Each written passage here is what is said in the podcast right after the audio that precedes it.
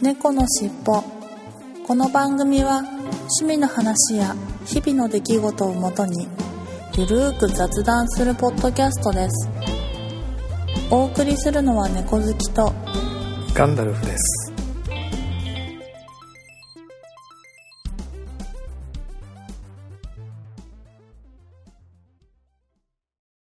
猫のしっぽ。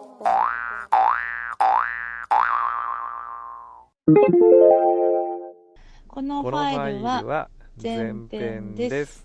後後編編もも合合わわせておお楽楽ししみくだださいね。猫のしっぽポッドキャスト第102回始まります。はい、始まります。お願いします。疲れ様です。はい、お疲れ様です。あ遅くなりました。はーい、いい、すみません。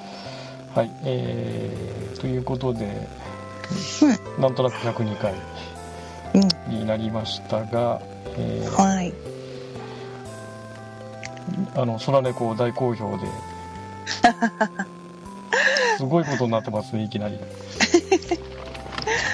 皆様方のおかげで、ね。ありがたく、あっという間にあの、3つ案が iTunes まで立ち上げて、ねもう完全に配信された状態になってますけれども。本当に、いつの間にね、すべてやってくださってで、すよね。はい、ありがたい限りです、本当に。ということで、ぜひぜひ、あの、もう、あれですよね。各週で2週に1遍ぐらいでしたっけ？ペースとしては。あ、決めてないですね、まだまだ決めてないで。すか。なんとなく、月ちゃんはそんな感じ、毎週は辛いから2週に1遍かな、みたいな話をされてましたよ。空、空海の中で。うんうんうん。うん。まあでもそんな感じですかね。月1一だと、応、月1だと逆にね、あ飽きすぎるから、う2週間に1遍ぐらいかな、みたいな話をされてましたけどね。うん。うん。今週末また収録しますけどね。バリバリがあれですね。ね、本当に。ちょっと、なんか議題とかもこれからちょっと交互に出してやっていこうって話してるんであれですけど。いやー、私いつもガンちゃんに議題を任せてるんで、はい。交互に議題を考えなきゃいけないと思うと大変だなと思って、ちょっとね、考えてます、いろいろ。まあね、あの、2回、第2回以降も楽しみにしてますので、ぜひぜひはい頑張ってください。はい、ありがとうございます。ということで、ちょっと、えーまた例によってネコペディアのコーナーは、今日ちょっと遅くなってしまったので、お休みとさせてください。ちょっとね、はい時間がすみませんすみません、取れなくて、あの、せっかく調べていただいてたようなんですけれどもね。はーい。次回。次回、また、そう、あの、よろしくお願いします。はーい。はい。猫のしっぽはい、それでは今週の本編に行ってみたいと思います。今週の本編は、えー車の名義変更の話といううんうん。で、実はちょっとあのー先月かな？確か先月っていうか、うんうんあ先月というか、まあ、今月の頭ですね、正確には。うん。あの親戚がちょっと千葉から都内に引っ越してもうとても駐車場代が高くなって維持できないからうん。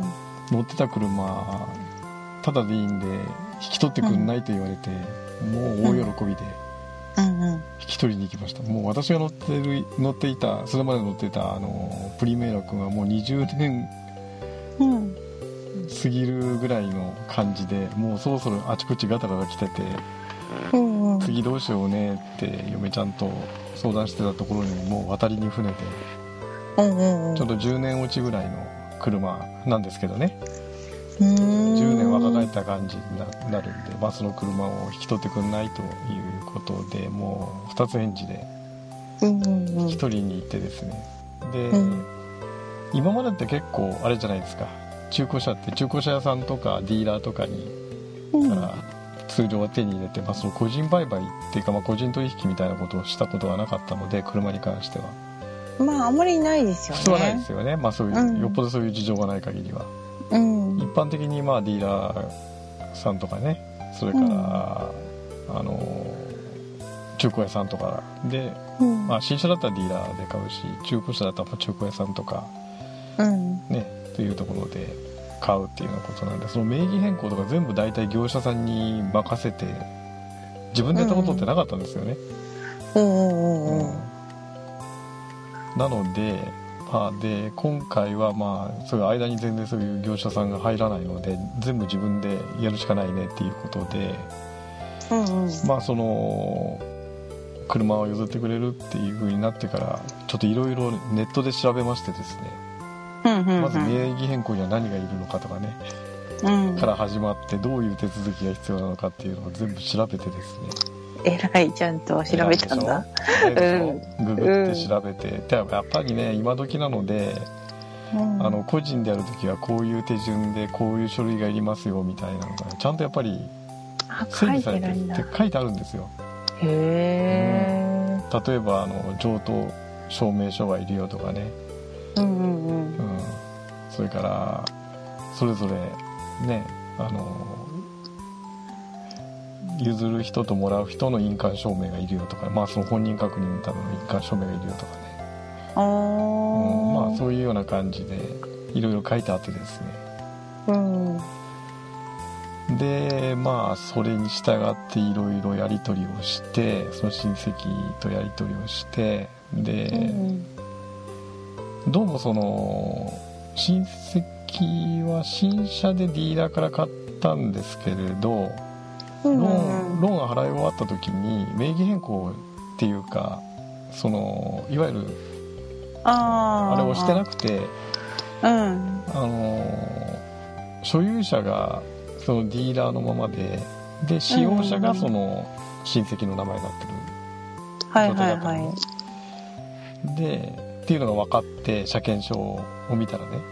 いうん。で、まあ、そこからがちょっと結構あれでいろいろやり取りをして結果そのもうローンは払い終わってるんで払い終わった時点でちゃんと名義変更をしてあの所有者をちゃんとその親戚の名前にしとけばよかったんですけどそれやってなかったんで、うん。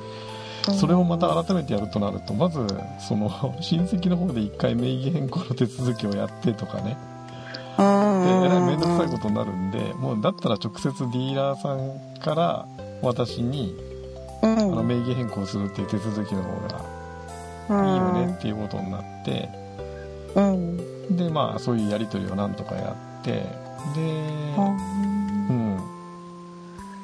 っていうようなことをやったんですね、まあ、結構それでちょっと時間がかかっちゃったんですけれども、まあ、それをやって譲渡証明書みたいなのを書いてもらってうんであとはその印鑑証明とかね、まあ、その辺は全部取って親戚にも取ってもらって自分も役所に行って区役所行って印鑑証明取りに行ったりとかして、うんうん。うん、であとそれから車庫証明もいるんですね当然、そうですね。うん、で、まあ、マンションなんですぐマンションのの理事会にっていうか、まあ、管理会社に頼むとすぐにそれは作ってくれるんだけど、まあ、1週間ぐらい時間かかるよっていうことで。あそんなにかかるんだ。1週間が3日ぐらいだったかな？4日ぐらいだったかな？なんかあの書類を送ると、まあ、それでいあの送り返してくれるみたいなので、まあ、なんだかんだで1週間弱ぐらいかかってその車庫証明の申請書を作ってもらうとかね。でそのその申請書を持って うん。近くの警察に行って車庫証明を取り取りたいんですけどとかって言ってそこで申し込み書書いてで手数料払って みたいな感じで。ああそんなんだったかもしれこない。うねそういうのがもうやりましたね、で車庫証明もそれも申請してからやっぱ1週間ぐらいかかるんですよね警察で、ああそうでしたっけ。うん、その場でく当然くれるわけはなくて多分あこれ建前上あれかなんだけど一応その駐車場の場所を確認するみたいな。そうそうそうそうですね。うん。その場ではくれないのよね。受け付けるだけで。何日にじゃあと何日以降取りに来てくださいみたいな。うんうんうん。まあそんなこんなでね区役所行ったり警察行ったりしてまあっていうのもまああの何回かね、そうやって書類を取りに行ったりとかいや大変、ね、結構ね手間はかかる。まあ1回1回の時間はたそんなにねかかるわけじゃない。30分1時間ぐらいで、ね、印鑑証明でも何でも取れちゃうんで、行く手間だけなんですけれどもまあそれ回数が何回も行ったり来たりがあったんでまあまうん。あそれも平日じゃないですか基本は。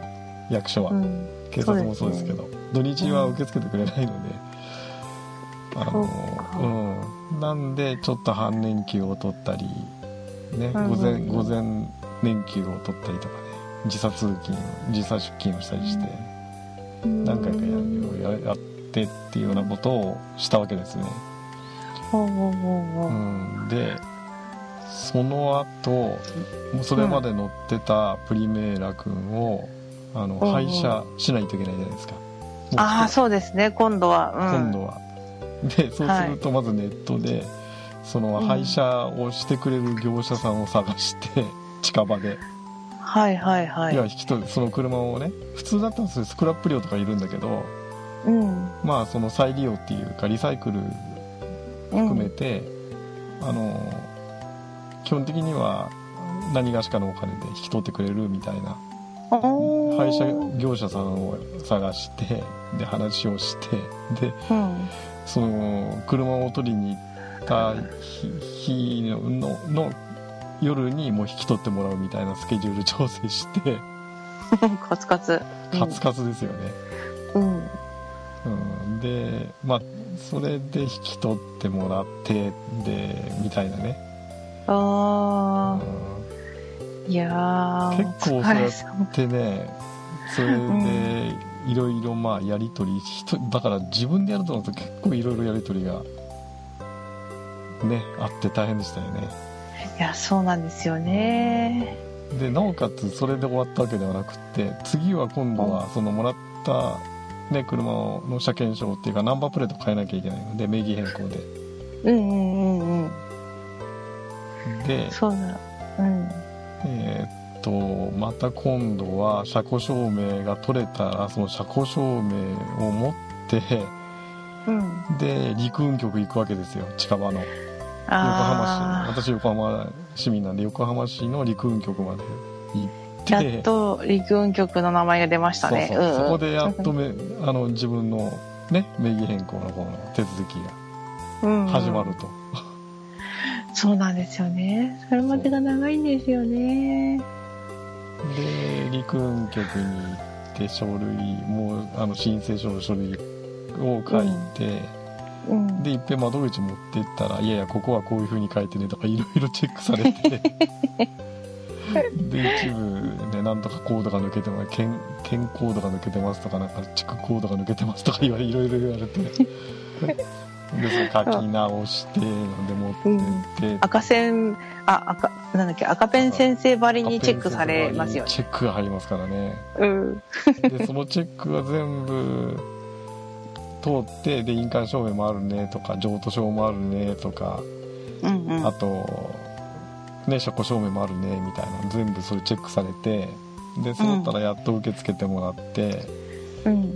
でまあそれで3 10分ぐらいかな。10分か15分ぐらいでなんかそのうん。新しい車車車検証の登録が終わってじゃあ次あっち行ってくださいみたいな感じでうんなんかその陸運局の中たらい回しされて 次の窓口行って、でなんか税金の滞その自動車税の滞納がないかとかうんうんなんかねそういうのがチェックされてうん。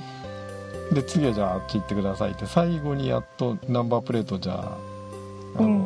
交換しますねみたいな感じで。うん。まずナンバープレート外してくださいって言われて今ついてるその元々のねはいはい。あれ開封するんですよね。あの。であの封印してあるところを無理やりドライバーでこ,、こじ開けて。こじ開けて。う。ん。でその外し方最初分かんなくてどうすればいいんですかとか聞いたりしてね。初めてのことだったんで。うんうんうん。その時たまたまあの工具セットを忘れていってプラスのそのプラスのドライバーがなくてでドライバーもないんですけどいやあそこにいっぱいおあの貸し出し用のあるからそこから持ってってとか言われたりして。うんうんうんうん。で借りてってでこじその封印をこじ開けてでナンバープレートを外して、うん。でそしそしてなんかあの「ボンネット開けて待っててください」とか言われて実はそのもらったばっかりの車なんでボンネットの開け方分かんなくて あたふたしたりして。いやー私も初めそうだったな。ボンネットって私まずボンネットって何と思って。うん。ボンネットのさえも分かんなかったけど。そうそうそう。そしたらまあ車検は場車検場、車検場っていうかまあ陸運局の人は慣れたもんであこれここやればいいよとか言って開けてくれて、うんうんうん。そうなんですよね。ここにここにレバーがあるからとか言って、そのそれで初めて知るんですよね。ああここにあるんだ。ここにあるんだみたいな。いやすごいわかる。うん。で開けてなんか車台番号をチェックされてうん。で「あじゃあ OK です」とか言って「じゃあこれ自分でつけてくださいね」みたいな感じで。うんあの前前あ後ろだけつけとくとあと今度は前はその封印のところはさすがにね陸運局の係の人が最後あ。つけて終わりみたいな。おそこでやっと終わりですよ。ーいやー長かったな長かった。でもねそれその陸運局も結局かかった時間は1時間半ぐらいかな。9時ぴったりぐらいに受付時間に合わせてちょっと早めに行って。うんで終わったのは10時半ぐらいなんで大体1時間半ぐらいで手続き自体は全部終わりましたね。メイキおングー結構大変そうだったのに結構サクサク、サクサクといったんですね、そうそう。そうだから手続き自体は早かったんだけどそれまでの準備がね やっぱ大変ですよね。いやー大変。ですやっぱ知らないこと多すぎるそうからそうそうそうねほんとこれねあのー一回やっとくとあー次こうすればいいんだって大体わかるんだけど初めてだと全部なんかね書き方もわかんないからネットで調べてその記入例見てみたいな感じで。うんうんやって。いやーすごいわかるな。私も一回過去にうん。両親から車を譲り受けた時に、はいはい。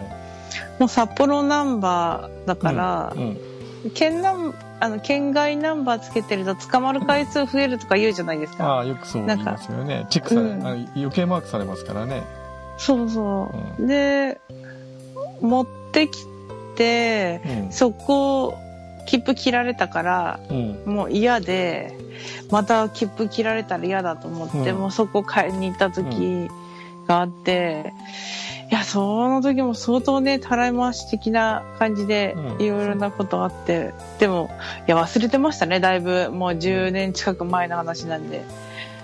久しぶりに聞いて、そうそう、車庫証明は取るのに時間かかったんだとかいうの結構忘れてました、う今。んうん。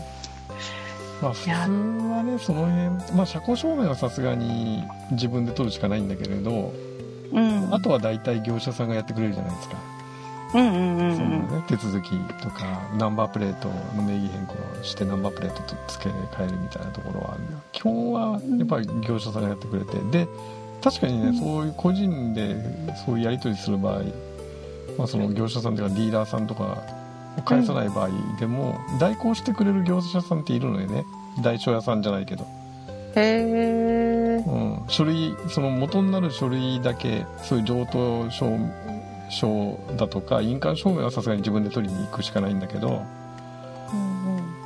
そういうのさえ用意しといてくれればあとは陸運局の手続きは全部代行しますよみたいなねあっていうのはまあ当然お金払わないといけないんだけれど、うんうんなんかそういうのディーラーさんでやってくれてるイメージがあるけどディーラーさんとは別にそういうのやってくれる代行会社があるってうんこ代行あの代書屋さんみたい要は陸運局の周りにそういう代書屋さんいっぱいあるんですよ。とへえあそうなんだ。そうそうそうそう。だから車さえ乗っあのそういう書類を用意して車さえ乗っていけばその申請申請書の書類は作りますとかね、へえうん、そういう業者さんもいっぱいいるんでお金さえ払えば別にそういうところでやってもらえるってのもあるんだけど、いやでもあんまりそういうのにお金かけたくないですもんね。でしょ？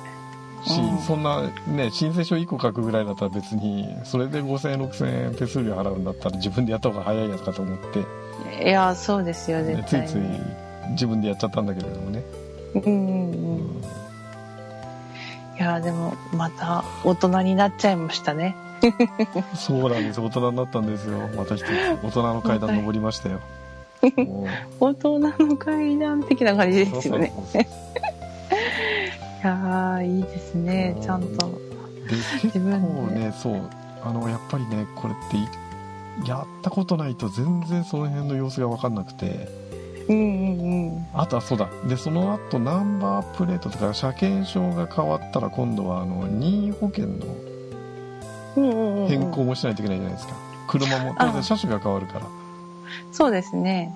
うんうんうんうん。車車種とか年式が変わるんで任意保険の変更もしなきゃいけなくてうんうんうん。で保険屋さんにいつもお世話になってる保険屋さんに今度変わるんでってあじゃあ新しい車検証来たらコピー送ってくださいねとかね、うんっていうことでまあ変更手続きしたりがそういえばその後残ってましたねいやー、本当何から何まで、本当お疲れ様です、もう。いや、めんどくさいですよね、でもね、まあ本当に。まあめんどくさいよね、うんうーん。いや、私も多分もう一回やれって言われたら嫌だって言うもんな。うんうんうんそうだよね うん、そういうのがね、好きで知りたいと思うなら絶対にパソコンとかで見るより自分でね、やった方が覚えるかもしれないけど、基本的にはね、あんまりやらない人多いだろうから。そうそうだからね偉い。いその陸運局行った時もうん。私は仕事がその後当然あるんでじ時差出勤しようと思ってかまあ思ってたんで、うん。ね、午前年休取ってその後会社行こうと思ってたんではい。あのススーツで行ったんですよスーツ着て、うんうんうん。そのまますぐ仕事行けるように、うん。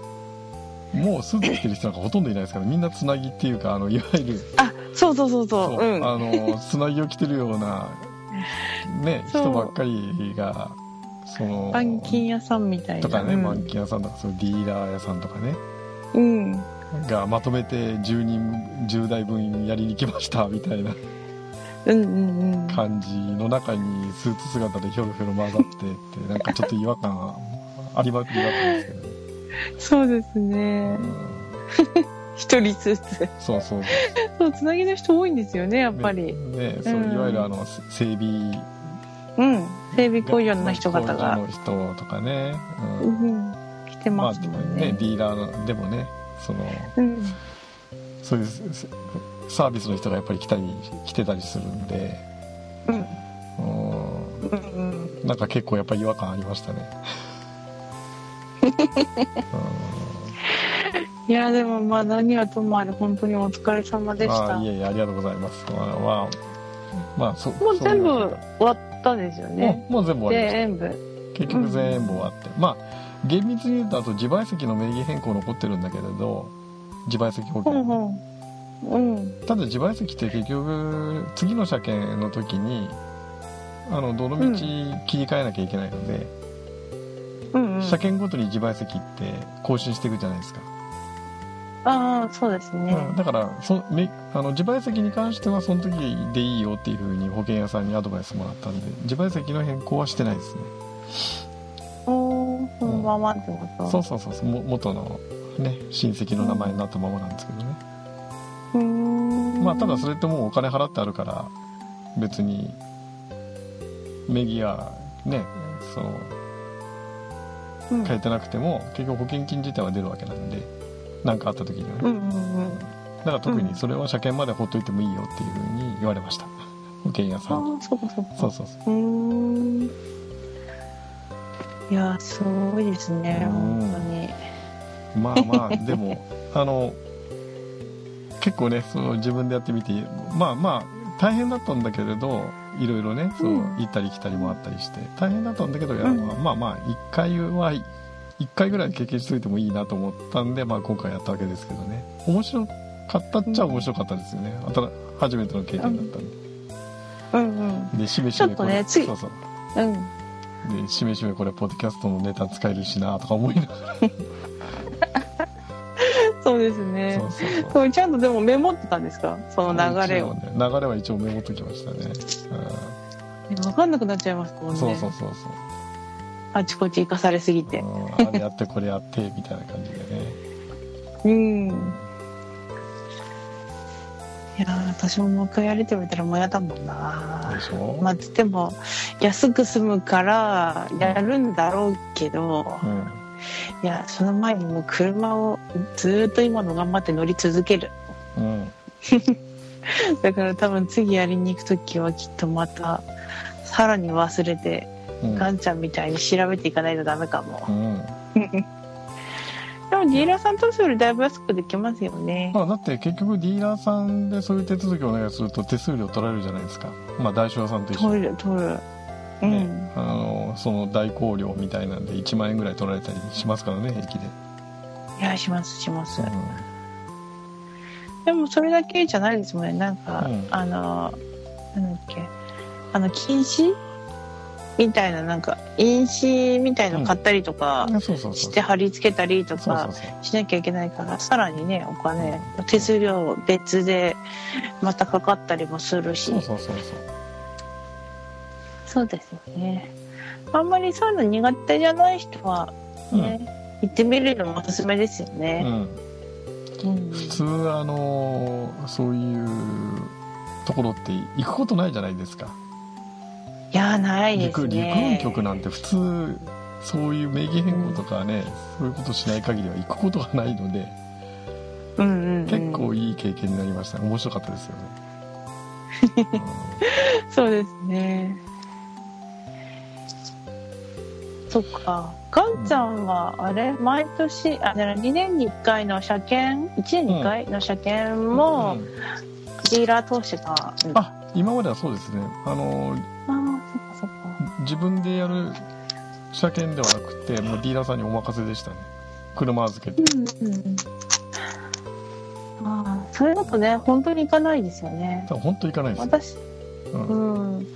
私、車検は自分で毎年行ってたんで、陸運局には、まあ、2年に1回とか、はいはい。まあ、車古くなったら1年に1回とか行ってましたけど、う、うん。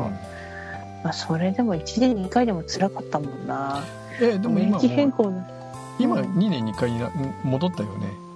10年超えでも昔は10年越すと毎年車車検だったんだけど制度変わって今10年越しても2年に1回だよ車検はそうなんだ、うん。その私の時は1年に1回の時に10年超えの乗ってて、うん。で車廃車にしたからうん。で今新車に変えたから、うん。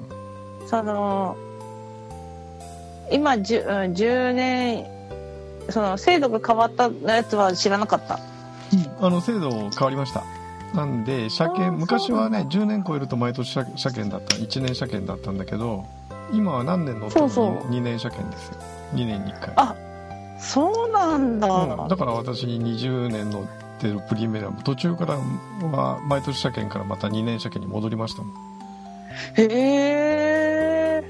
そうだったんだ、あじゃあ頑張って乗り続ければよかったな、まあ、なんか毎年だったら辛いなと思ってやめたんですよね、あ変わったんだそう制度変わったようーん。えそれいつぐらいの話ですか？いつだったかな？もう56年ぐらい前か78年ぐらい前に変わったと思うんだけど。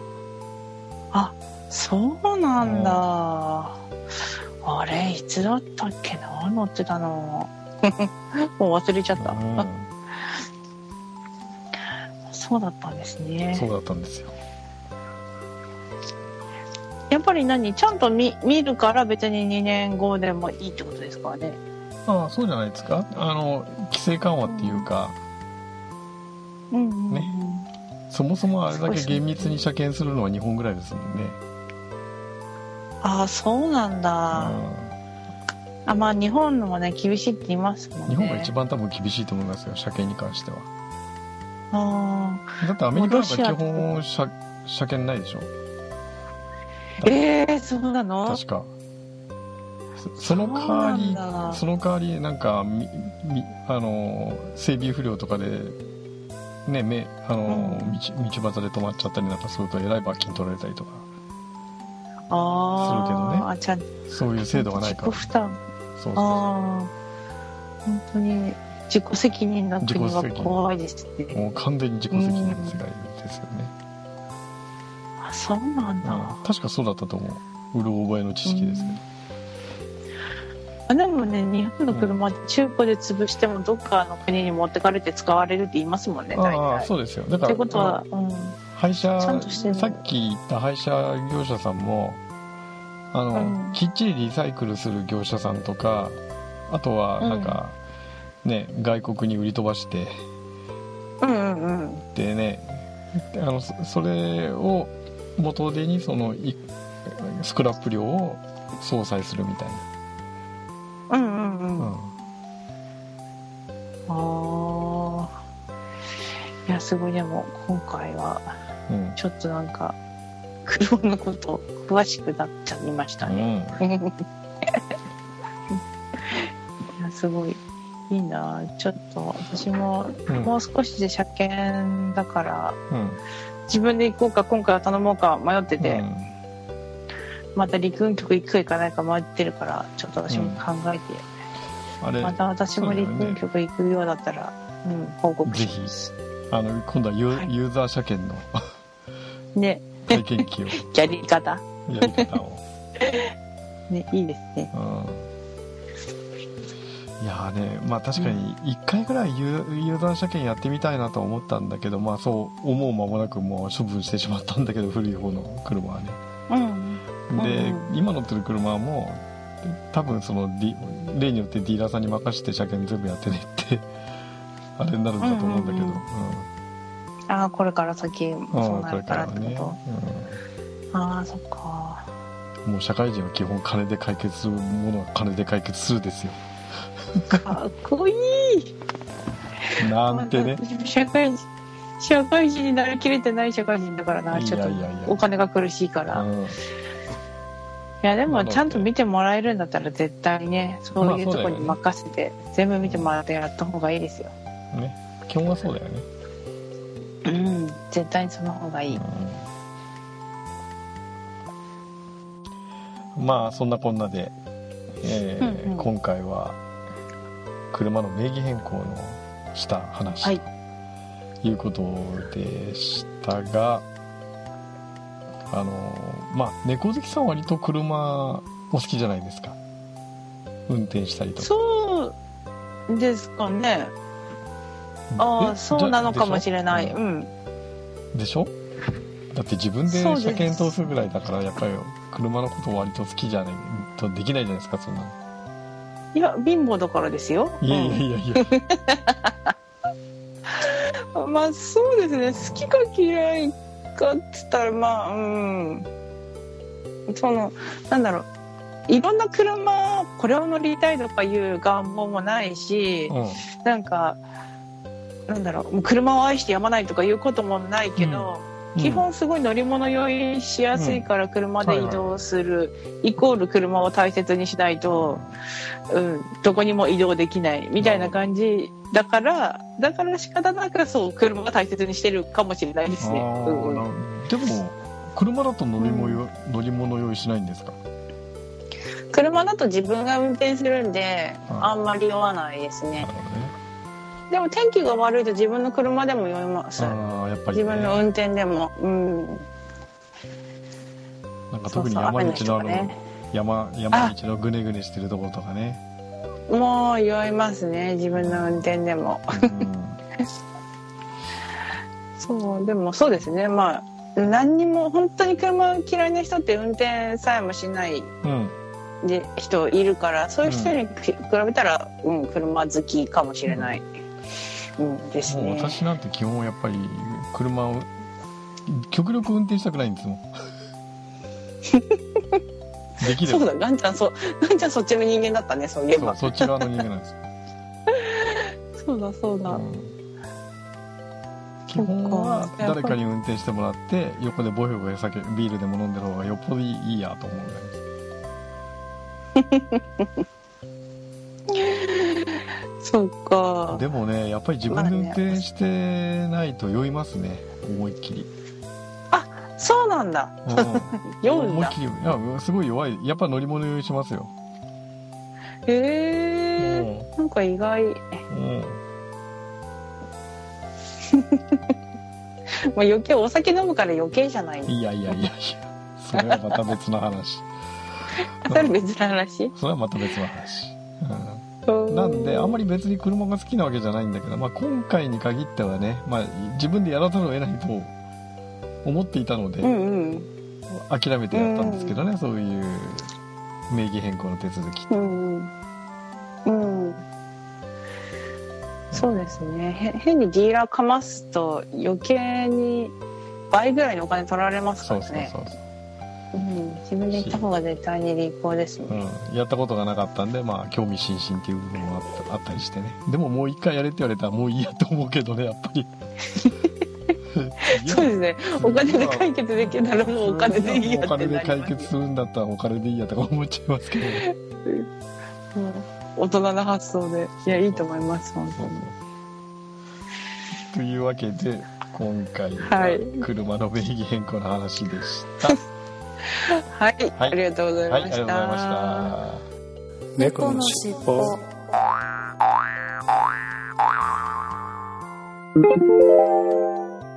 このファイルはは前前編編でですす。後後編編もも合合わわせておお楽しみくだださいね。